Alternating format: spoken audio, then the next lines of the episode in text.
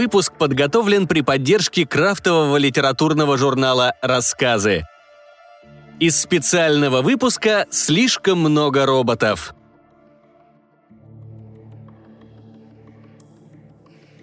Николай Кадыков. Сейф.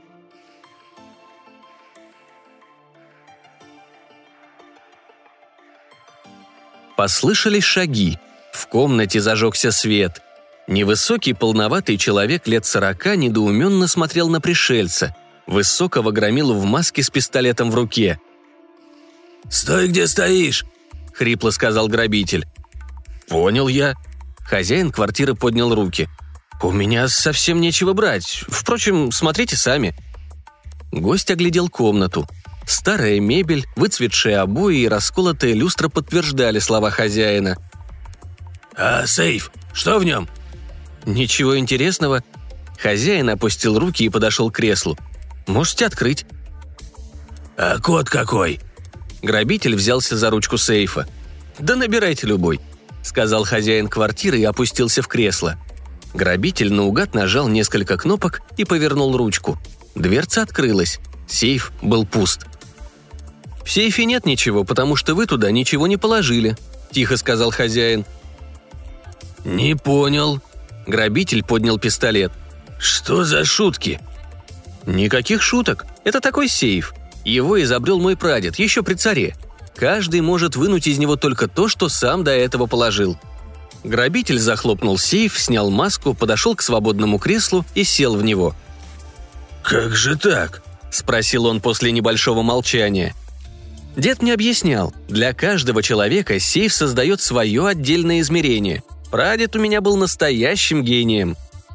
Грабитель еще подумал немного, потом поднял руку с пистолетом и сказал хозяину. «Иди открой сейф». Хозяин квартиры улыбнулся, подошел к сейфу, наугад ткнул в кнопки и открыл его. В сейфе стояла початая бутылка коньяка и два бокала. Хозяин взял все это, отнес к столу, наполнил бокалы коньяком и спросил. «Выпейте». Грабитель взял коньяк и сделал глоток.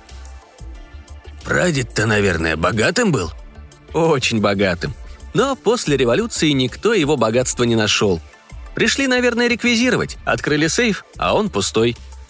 А велеть прадеду самому его открыть не догадались. Расстреляли прадеда. Теперь вот жена хранит в сейфе вязание, чтобы кошка не распустила. Сын там от меня школьный дневник прячет».